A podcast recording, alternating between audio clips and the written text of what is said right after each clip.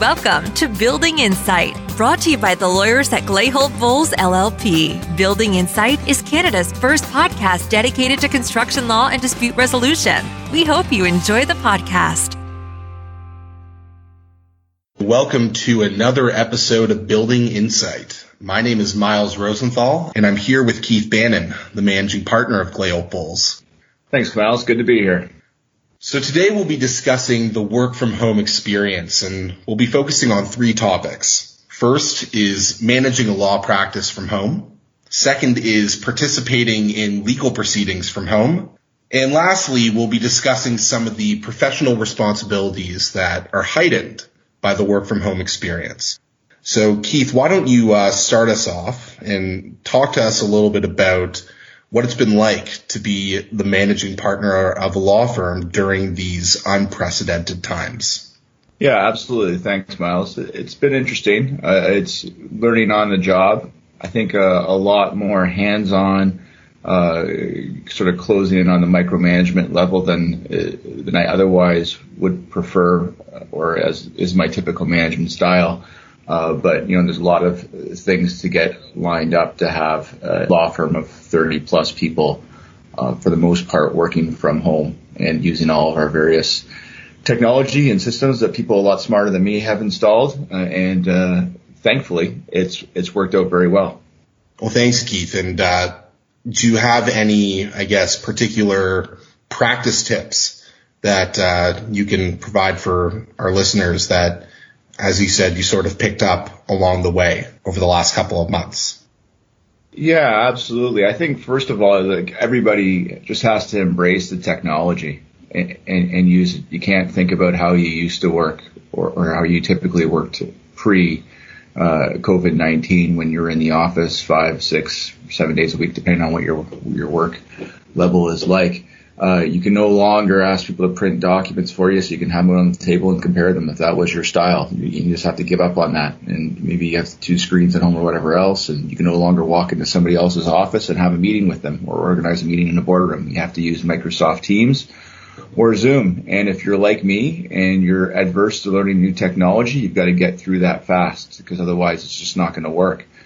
Now, I, would expect it's a lot easier for longer, younger lawyers like yourself, Miles. I mean, uh, you of course articled in person for the most part uh, pre COVID nineteen, but now you're starting your career as a lawyer in the, I guess, COVID nineteen work from home uh, world. How do you find it? Well, there's definitely been uh, somewhat of a learning curve, of course, um, but you know, as you said, it's really about embracing the technology and I think that for me, it got really emphasized, you know, when we participated in that tele arbitration. And I'm going to take this time now to discuss a little bit about that experience that we had. So essentially we were uh, part of an arbitration that really began just after um, we began working from home. And uh, there were a lot of things that we, of course, learned along the way. But again, it, it, it's really about embracing the technology. And, you know, one thing that I cannot emphasize enough is you are at a disadvantage in the fact that you will not be in the same room as your client during these proceedings. And for us, we of course had the arbitration hearing, but in the interim, the first sort of proceeding that we participated in um, was something akin to a, uh, a mediation.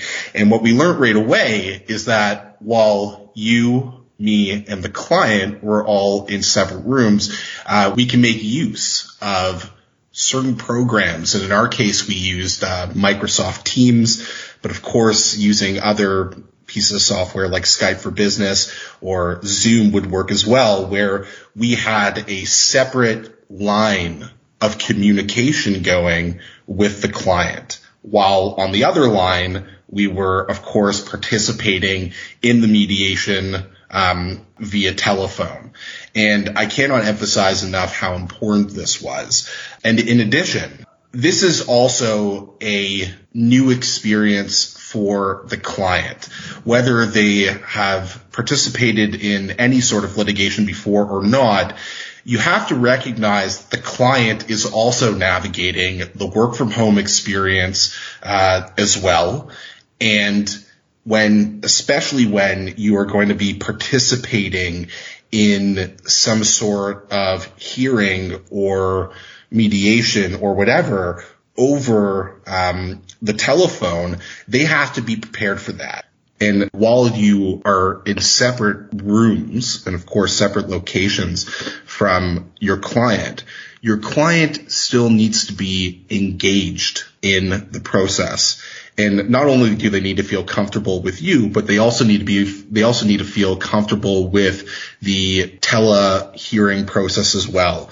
So that is something that, of course, um, you know, you have to ensure that the client is ready for.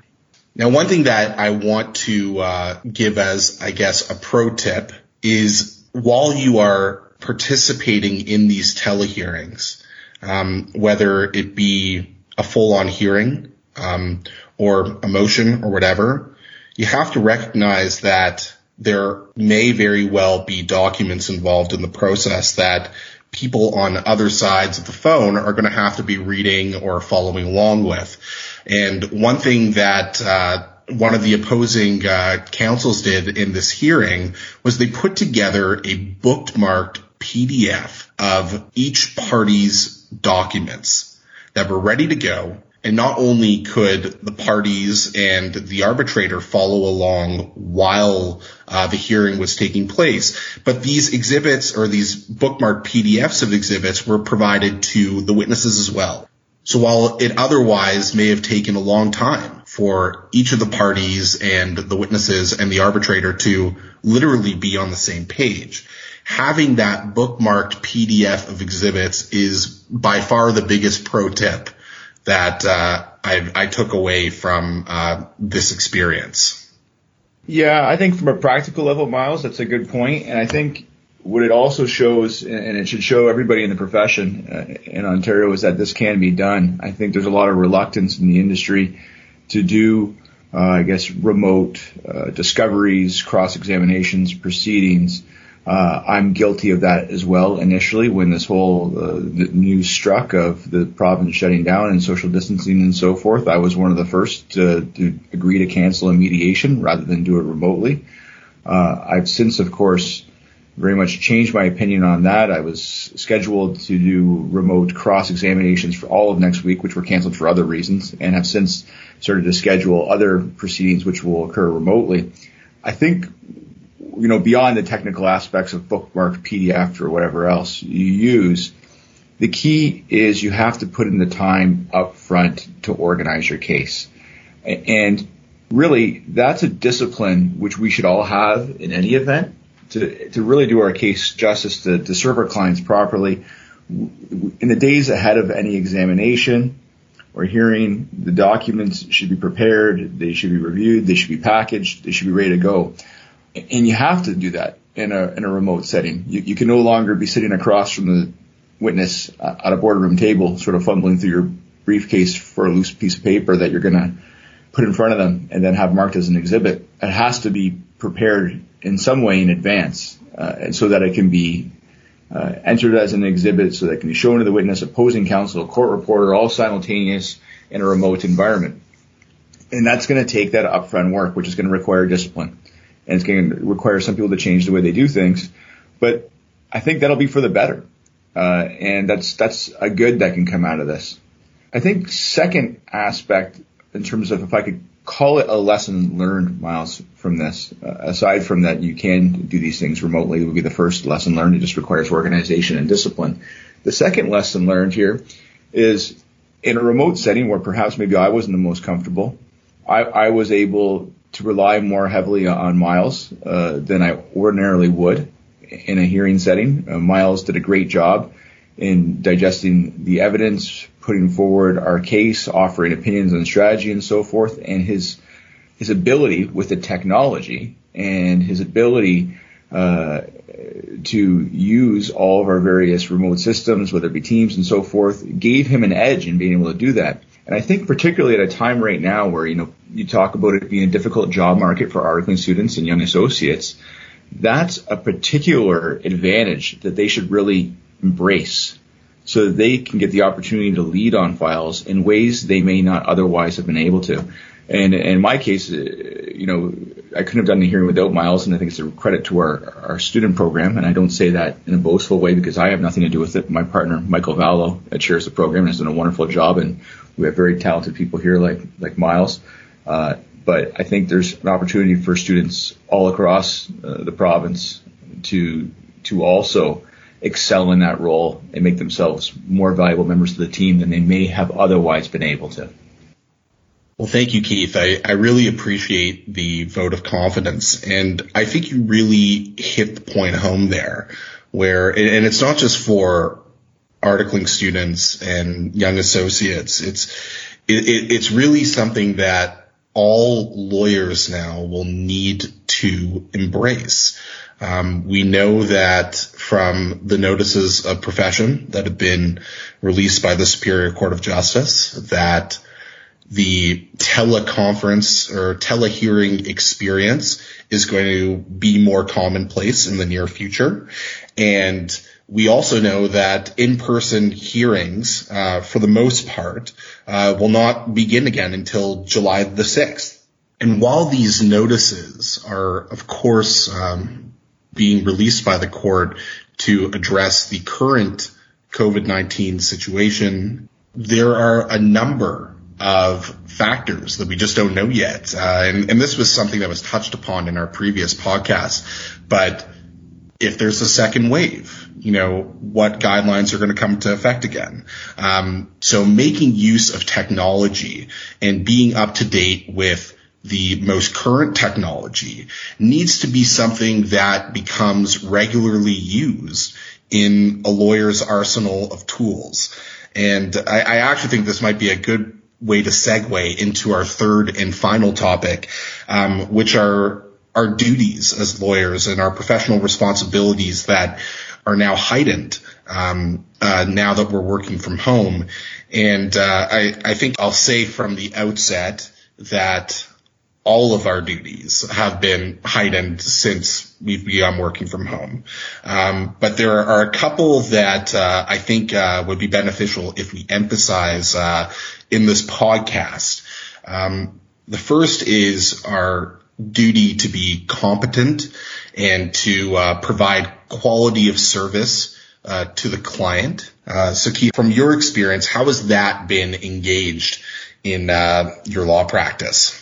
Yeah, I think if you can probably just gel the two together, uh, competency and quality, Miles, and not get too bogged down in the actual mechanics of the rules, but think about what their spirit and intent uh, are.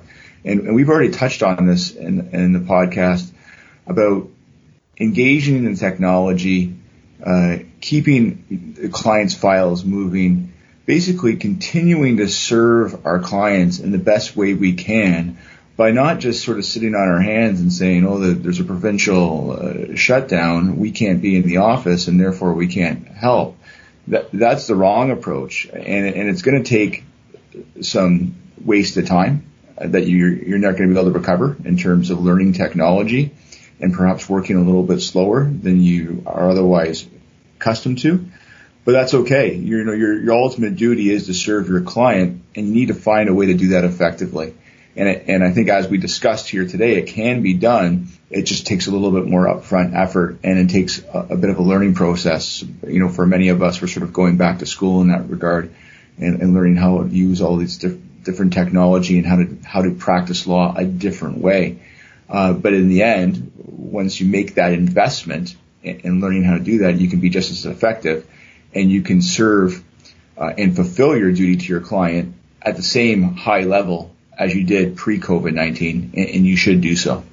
Well, thank you, Keith. Uh, and, you know, I guess one of the other duties that I think that we should emphasize in this podcast, um, and it's definitely something that has been gauged for all of us, um, whether you are an articling student or a, a managing partner uh, like yourself, is our duty to maintain uh, a client's confidentiality. Now, most of us are living at home uh, with our families. Um, and, you know, just from that alone, this duty is particularly engaged. And, uh, you know, I, I thought maybe you can talk a little bit about um, some of the practice tips that you've picked up in this regard. Yeah, I don't think really there's I'm going to say anything new or anything anybody doesn't know. I think you just we all have to constantly remind ourselves of what we already know and make sure we adhere to these you know general rules. Finding a, a place where you have privacy for a phone call or a Teams call with client or other lawyers where you're discussing confidential information, uh, making sure your client's documents are secure, uh, you know, with the technology you're using, laptop or, or otherwise, um, you know, you have to be just hyper vigilant. You're not in an office environment anymore. You're in your you're in your home. Uh, you're maybe even working from a public space out, out, outdoors uh, and you can kind of get lost in the thought of a file and inadvertently disclose this information if you're not hyper vigilant about maintaining that duty of confidentiality. I think at the same time, and something that is new to this situation, that you know I think is probably not talked about enough, uh, and without getting the details of our own situation, what, what we experienced, um, you know, fraud attempts are, are on the rise, and lawyers across the province are being targeted. Uh, so you have to be hyper vigilant in that area. We we saw probably the most sophisticated fraud attempt we've we've ever seen. Uh, thankfully, in, in, the end, it had nothing to do with our firm, any of our systems. It had more more to do with opposing counsel.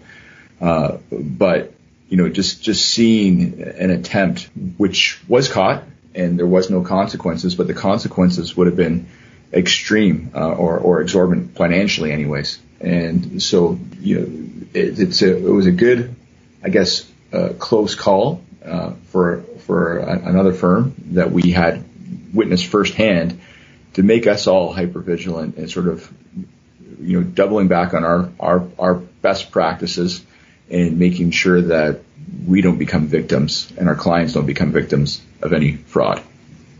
Absolutely, Keith, and I think that our listeners will uh, will will definitely appreciate uh, the thoughts that you just gave. And uh, I think that in the end, this is an evolving story for all of us. Uh, we will be learning as we go, but the key takeaway that you know we really want to emphasize in this podcast is that there are tools available for all lawyers, specifically in the technology front, that really must be made use of um, not just now uh, while we are responding uh, to this particular situation, but you know these are things that are going to have to uh, or these are practices um, that are going to have to continue into the future. Um, and so, Keith, I, I, I thank you for uh, for being here with us today. Um, your your insight is always uh, appreciated. Um, and uh, to our listeners, uh, thank you for uh, tuning in to another episode of Building Insight. Uh, for more information, um, you can always visit our website at www.glaholt, that's G-L-A-H-O-L-T dot com. Thank you very much. And thanks again, Keith. Thank you for listening. Please subscribe on Apple Podcasts, Spotify, Google Play, or wherever you get your podcasts, and visit glaholt.com for more information. If you have any questions, email us at info at glaholt.com. We look forward to having you join us again.